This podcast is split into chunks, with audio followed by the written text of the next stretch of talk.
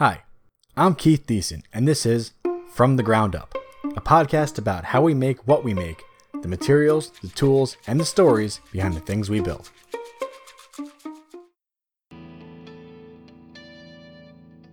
It's 1966, London, England. Rock and roll is inescapable. The Kinks, the Zombies, Cream, The Who, and of course the Beatles have taken over the airwaves around the world. The city of London has become the epicenter for pop culture and fashion not only of England, but almost anywhere. Just about every teenage boy alive is dreaming of picking up an electric guitar, walking out on stage, and playing to a crowd of thousands of screaming fans. Many are following that dream into town halls, pubs, onto street corners, and just about anywhere else that has a stage. Playing these small gigs, parties, and any gathering that needs tunes for barely enough money to cover transportation, trying to become the next John, Paul, George, or Ringo. This particular evening, one lanky, nervous kid is walking out on stage for the first time with his band at the Molesey Boat Club on the foggy banks of the River Thames, holding what will become one of the most iconic instruments of all time an electric guitar that he built at home with his dad out of scraps named the Red Special. Moving forward 19 years and 20 miles to July 1985 at Wembley Stadium in London. The boy, now a man with a lion's mane of wild hair and a crisp white shirt and jeans, is standing with his band in front of over 70,000 fans and is being live cast to over a billion more in 110 countries. The world is literally watching. The set begins, and it isn't long until he's wailing away on that very same guitar, almost entirely unchanged since the day he built it, in one of the greatest live performances ever recorded in rock and roll history. The band, Queen, its guitarist Brian May, and his trusty Red Special are officially rock legend. But back in 1963, unable to afford a real guitar, the future looked a lot different to May. A devoted student, he excelled in school and was on track to go to college and even graduate school, like his father Harold wanted him to. Harold was an electronics engineer in the Royal Air Force during World War II and designed landing systems for the Concorde for a living. He was exceptionally talented, having set up a workshop in the family's spare bedroom where he built many of their appliances by hand, including the television. While Harold knew he couldn't afford to buy his son a professional guitar, he figured he could probably make one that was just as good. The first problem became where to find the materials to do so. You see, electric guitars had only risen to popularity in the last 15 years or so, and the parts were not cheap or easy to come by.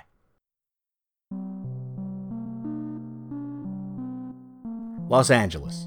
33 years before Harold and Brian set to work, another man was having a similar issue. Except instead of trying to make an electric guitar, he was toiling away trying to make the electric guitar. George Beauchamp had been working in guitar manufacturing for the past decade or so, having been a steel guitar player dissatisfied with the poor sound projection many of these instruments had when played with a band. He sought to make a louder guitar, and had been minorly successful through mechanical modifications in the past. His last venture, however, imploded due to volatile partnerships, and George now found himself without a job or a new project. He had been chasing the dream of a fully electric guitar for years, as had many others, but now it was time to really get to work. Beauchamp started experimenting with various PA systems and microphones, finding eventual success with a prototype a single string guitar made from a 2x4 with a pickup from a Brunswick electric phonograph. He was finally on the right track. At the time, it was known that passing metal through a magnetic field could cause electrical current in a nearby wire coil. Taking this into account, George wound a coil around six metal poles, each one positioned under a string. He then took two large, broad, horseshoe shaped magnets and surrounded the entire apparatus, including the strings themselves. Working at his dining room table, George had to wind the coil using the motor from his washing machine. It worked incredibly well. Beauchamp enlisted his friend Adolf Rickenbacker to help him with the manufacturing, and the electric guitar was born. While popular with a few professionals, jazz musicians, and some blues players, the electric guitar didn't really come into its own until the 1950s with the birth of rock and roll. New designs by companies like Fender and Gibson had turned what was seen as a novelty into the heart and soul of American music. The guitarist, once drowned out by drums and other instruments, was now loud and clear, out in front of their band, and at the forefront of pop culture.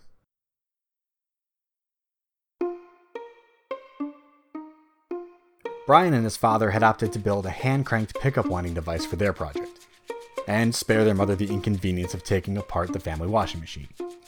Brian was able to wind the fine copper wire thousands of times around a couple of button magnets he'd bought at the hardware store, using a bicycle odometer to keep count. The Mays had come up with all sorts of ways to gather and use materials in this manner. Without access to professional parts or tools, they scavenged what they needed and scrounged to buy what they couldn't make at home. They used only hand tools, and along with Harold's characteristic perfectionism, it became an incredibly long and detailed process. The main structure of the body was made from a hard oak section of an old dining table. The neck was made from a mahogany mantle, already a hundred years old at that point. It was full of nail and bug holes, which Brian filled with matchsticks, an old carpenter's trick, as he carved it to shape. The outer portion of the body was made with a sort of engineered hardboard, faced with a veneer called blockboard. The body was finished with several coats of a brand of lacquer called Rustin's Plastic Floor Coating. Whenever faced with a difficult portion of the build, the Mays would toil away until they reached a solid solution. No shortcuts were taken, and every iteration was documented, studied, and improved upon until they were satisfied with the work. Without knowing much about how guitars work, it might be easy to underestimate how amazing the Red Special truly is.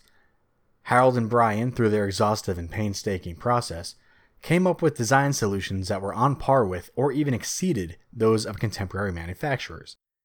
The tremolo system, which allows the player to alter the tension of the strings via a control or whammy bar, is one solution that blew the other guitar designs out of the water.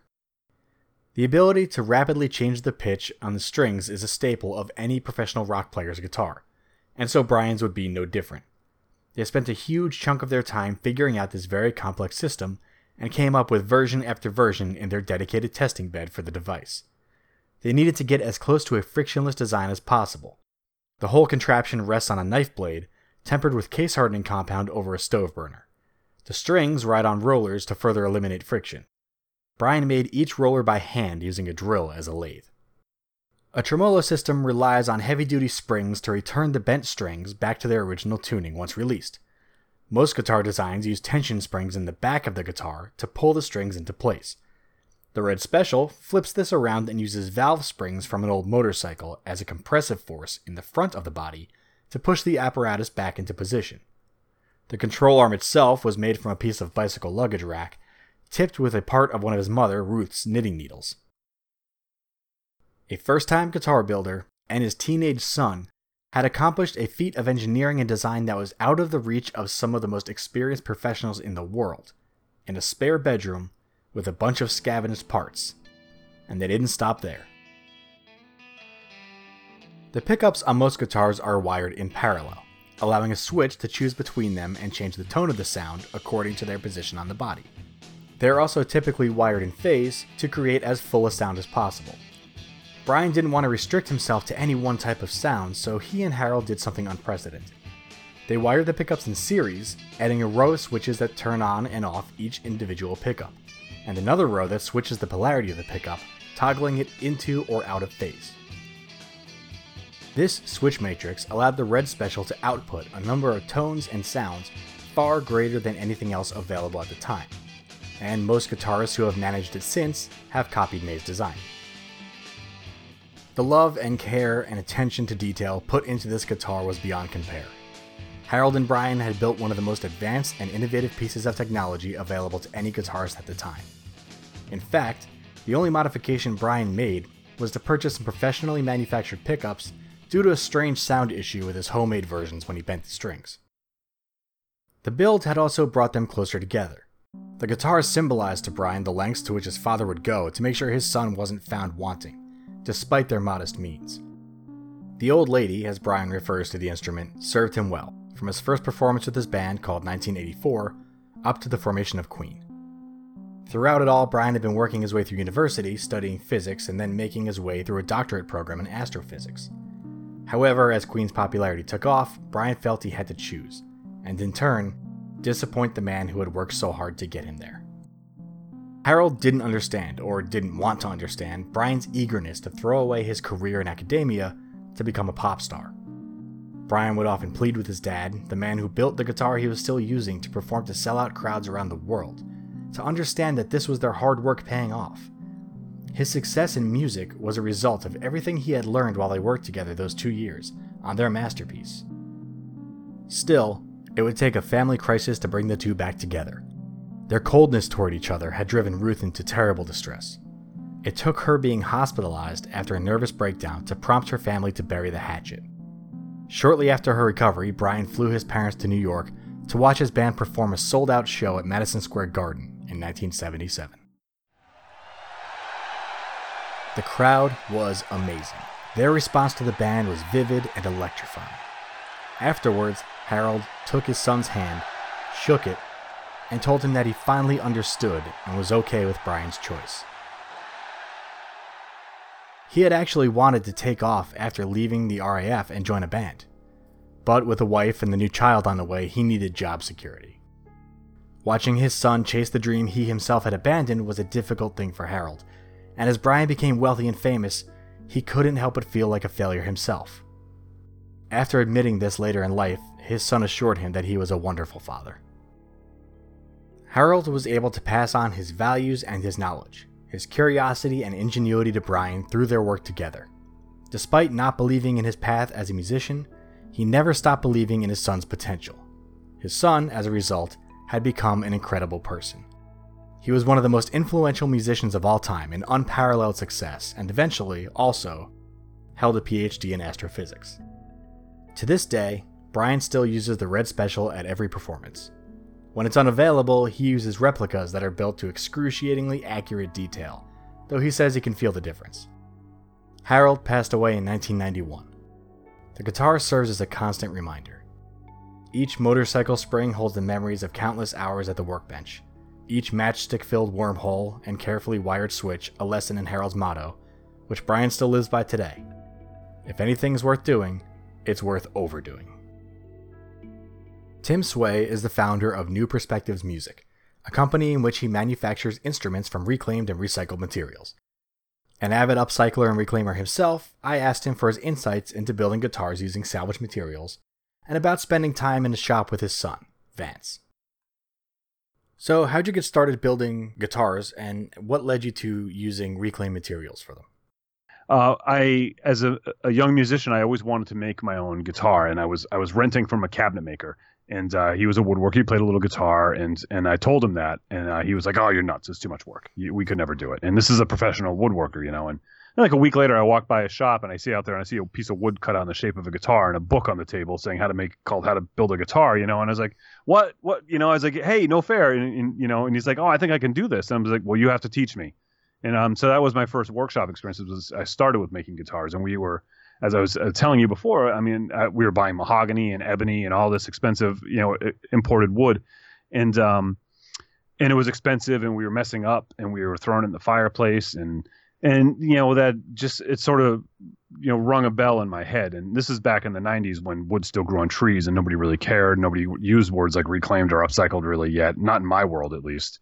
Um, but I would sit there and I'd stand and I'd think about the footprint and the in the it's like this tree grows in, in, Africa and now it's here and I was thinking about all of its journey and the boats and the the laborers and the banana republics around the laborers and and um it just sort of started to weigh on me which and uh, turned into you know 20 years later um, into me being who I am. So now I I make them out of locally sourced and reclaimed materials to sort of show that we don't need to do this. We don't need to destroy these, you know, these rare, expensive, and, and you know trees that are all over the world to make guitars to make them sound good. And um, there's there's a whole debate about tone wood, you know, which is a, a big thing with musicians. And um, I agree that there is tone in wood. Um, but I think that it is the least important part of the tone chain when you're playing music. It is the absolute least important part. Um, everything else is more important, starting with the technician that is uh, playing the notes. That's where the tone starts, and then the amplifiers, and then the pickups, and the PA. You know, like the wood, and I've proven it. I mean, I have uh, literally made a two a, a stand-up bass out of a two by four. Does it sound as good as a real stand-up bass? No, but it works, and I can make it sound good and do the job. You know. Yep. It's like yeah. if you're if you're painting the Mona Lisa, you can worry about what the reflection of the hills looks like in our eyeballs. Otherwise, paint their face. yeah, Yeah, well, you know, it one of my favorite stories to tell is uh, that I used to play the ski resort in um, in Vermont, and I'd play. I, we were the house band. We play every weekend on a second stage, and then these bands, these touring bands, would you know come through on the main stage, and so we knew them every year. We'd see them, and and this one guy comes through. You know, I'd known him for years, and and he's showing me his new bass guitar that he had custom made at one of the medium sized factories, you know. And uh, he's like, oh yeah, it's made a of cocobolo this, and I got ebony that, and I've got you know unicorn horn this, and I've got. And he's like bragging about this. It took him six months, and they had to they had to destroy actually a piece of the ozone, just throw it away, just to make this, you know, like this whole the ridiculous footprint of this guitar. And uh, I was like looking at it, and it was beautiful. It was absolutely beautiful, no doubt about it. It was a work of art. And I said to him, I said, "Oh well, how did you get did you get paid more tonight?"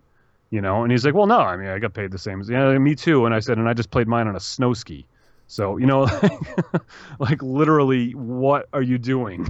you know, did the people dance harder? Did you make more money? What's the point? Uh, and so I just like to push those buttons a little bit. You know. Uh, what's the ratio now? Like, what do you kind of use? What do you what do you use off the shelf?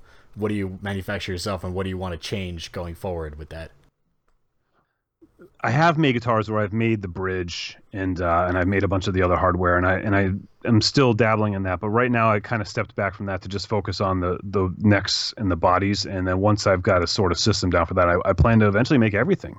Uh, I want to you know wind my own pickups and I want to do it out of you know scrapped wire and but the but the thing is is that I have to make them to a quality and to a level that just anybody can go and buy it and work with it. That's my goal. I don't want it to just be an art piece. It has to be a functioning, like blue collar musician can can buy this thing and play it without any sacrifices, without any compromise, because that's the only way you're you're going to convince people. They're not going to say, "Oh, well, it's made of reclaimed and it saves the earth, but it doesn't stay in tune." I'll still buy it because it's no, it has to it has to be just just as good and just as efficient as everything else out there and be better, you know, with, with its footprint and its story behind it. And so that's that's my my lofty goals right now. Cool. So. So and you built stuff out of new materials too. So is there what's the difficulty scale reclaimed versus off the shelf new, you know, what traditional materials? It's you know it, it's not really that much more difficult. There's a couple things like you know nails are always a problem when you're when you're cutting if there's a nail you miss. Like that's the kind of stuff which doesn't happen as often with fresh new lumber, but it still does with that sometimes because there's some Civil War bullet buried in a tree you didn't know about or something. Stuff does happen, but um, yeah, really, to me that's the artistry of it. Like, uh, I mean, you know, the the assemblage of the materials that's what makes it really artful to me, and I and I take pride in that. Like, to, if I just went and bought a big chunk of wood like I did 20 years ago when I started making them and was cutting, I just there's there's nothing that's just boring to me. I don't see the point. Like anybody can do that, you know. But you know, if I go, you know, break a couple shocks in my truck to rescue a deck that was an hour and a half away, and you know, and like, and then get manage to get this stuff all apart, and you know, and uh, and make a guitar out of it, like that's that's awesome, you know. Mm-hmm. You use CNCs and, and you use power tools, obviously, because you're you know not in Colonial Williamsburg. Yeah. um, exactly. But like, how how how has technology helped shape like your process and how you make guitars, not just the CNC, but maybe just the internet and anything. Yeah, uh, the technology plays a huge role. Be, you know, when I first started making guitars, like I wanted to make one for myself. You know, and and I made one, and it, it took me hundred hours or whatever. I don't know how long it took. Um, probably very similar to you know the Brian May's experience. And I wasn't with my father; I was with my my landlord. It turned out to be, but it was like it was that sort of journeyman apprentice, you know, type of a relationship that we had, and he was very generous with his tools. But it was just yeah, it was all you know, table saw, bandsaw, hand planes. You know, that's all we were using. And um, and I uh, I I loved it. Like I, I like I, I had these big dreams. It's like I'm gonna make guitars for a living because I know how to make a guitar. And um, and then I, so I, I made one for my buddy, and it took me hundred hours, and it was a five hundred dollar guitar. You know what I mean? It's like okay, so that means I made five cents an hour on this, like, and it, it was really discouraging. And and so then as I as I set forward now, like, and I, I when I started making guitars again, you know, now twenty years later, the reclaimed thing, I let me see if I can make them out of reclaimed and you know like legitimate guitars, not just my silly ones. And I did, and and it didn't take me hundred hours, but it took me a long time, and it was still I can't charge and you know what I want to charge and make a product. So the what the automation has done is, is it made it possible for me, an individual, to run a small business where I can compete in every sense with these large factories, with the Fenders and the Gibsons. I firmly believe that with me and my one, you know, expensive machine and my laptop, I can compete with them. I can make a guitar and sell it for the same price as them that's just as good as theirs um, you know, but it's reclaimed, and I don't lose my shirt on it. It's like it's worth it doing it for me. Um, that's what it's done. Is it's made a, my really 20 year dream a reality. Um, and if you don't want, if if you want to talk about working with Vance a little bit, Oh well, absolutely. Um, Vance is my my eight year old son, and um, he, he, part of his education, in my opinion, is, is coming to the shop with me because I, my my little thing is that I feel like uh, children need to learn to use their hands, their heart, and their mind equally, um, and in conjunction with each other. And uh, most schools don't really do that, you know. So it's very like today he was at my shop pulling nails. I just had him pulling nails out of old fence boards today, and he loved it. He had a blast. He was learning eye hand coordination. He's learning, you know, about systems and uh, efficiency and practice and He's getting fresh air. You know, he's learning about environmental issues. We, we stopped to watch a spider. It was great. he made me for my birthday. He took this piece of cardboard and he bent it with a, a rubber band on it, and I put my arm in it. And uh, you're supposed to put your arm in it almost like a sling. And then when you flex your wrist, it, and you pluck the rubber band, and as you flex your wrist, it bends the rubber band and makes the pitch change a little bit. And uh, and he like invented this instrument. It's freaking that's, cool. That's awesome. that's fantastic. So he get yeah, it's great. I mean, because yeah. working with you, he gets to think about that stuff in a different light.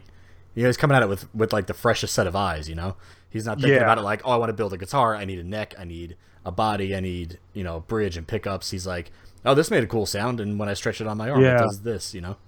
Yeah, he's just exploring his world, and uh, it's it's fun to see that. And you know, I, I always tell him that um, I don't really care about teaching him things. Like, I just want to teach him how to learn um, because if you know how to learn, you can find the things that you need to find, you know, and that's that's like, and learning isn't just like you know googling something, you know, learning is learning how to, to, to put something together and and then and then make it again and then have it fall apart and then fix it and you know and pulling nails out of boards like that's that's learning how to learn because you know you you you, you sit and you, you pull 50 nails out one way and then you try it another way and you go oh this way works better like i can tell him this way works better but it's so much more gratifying if you discover it yourself you know and that's how you learn to learn From the Ground Up is an ongoing experiment. It is now and will always be available free of charge. If you'd like to hear an extended version of the interview with Tim Sway, you can do so by supporting me at patreon.com slash keithdecent. All supporters have access to behind the scenes and bonus content, and the following patrons deserve a special thanks for going the extra mile to make this show possible. Jeff Shaw, aka Rody Jeff, Maker Geek, Johnny Builds, and Vincent Ferrari. Until next time, this is Keith Decent saying, Later, makers.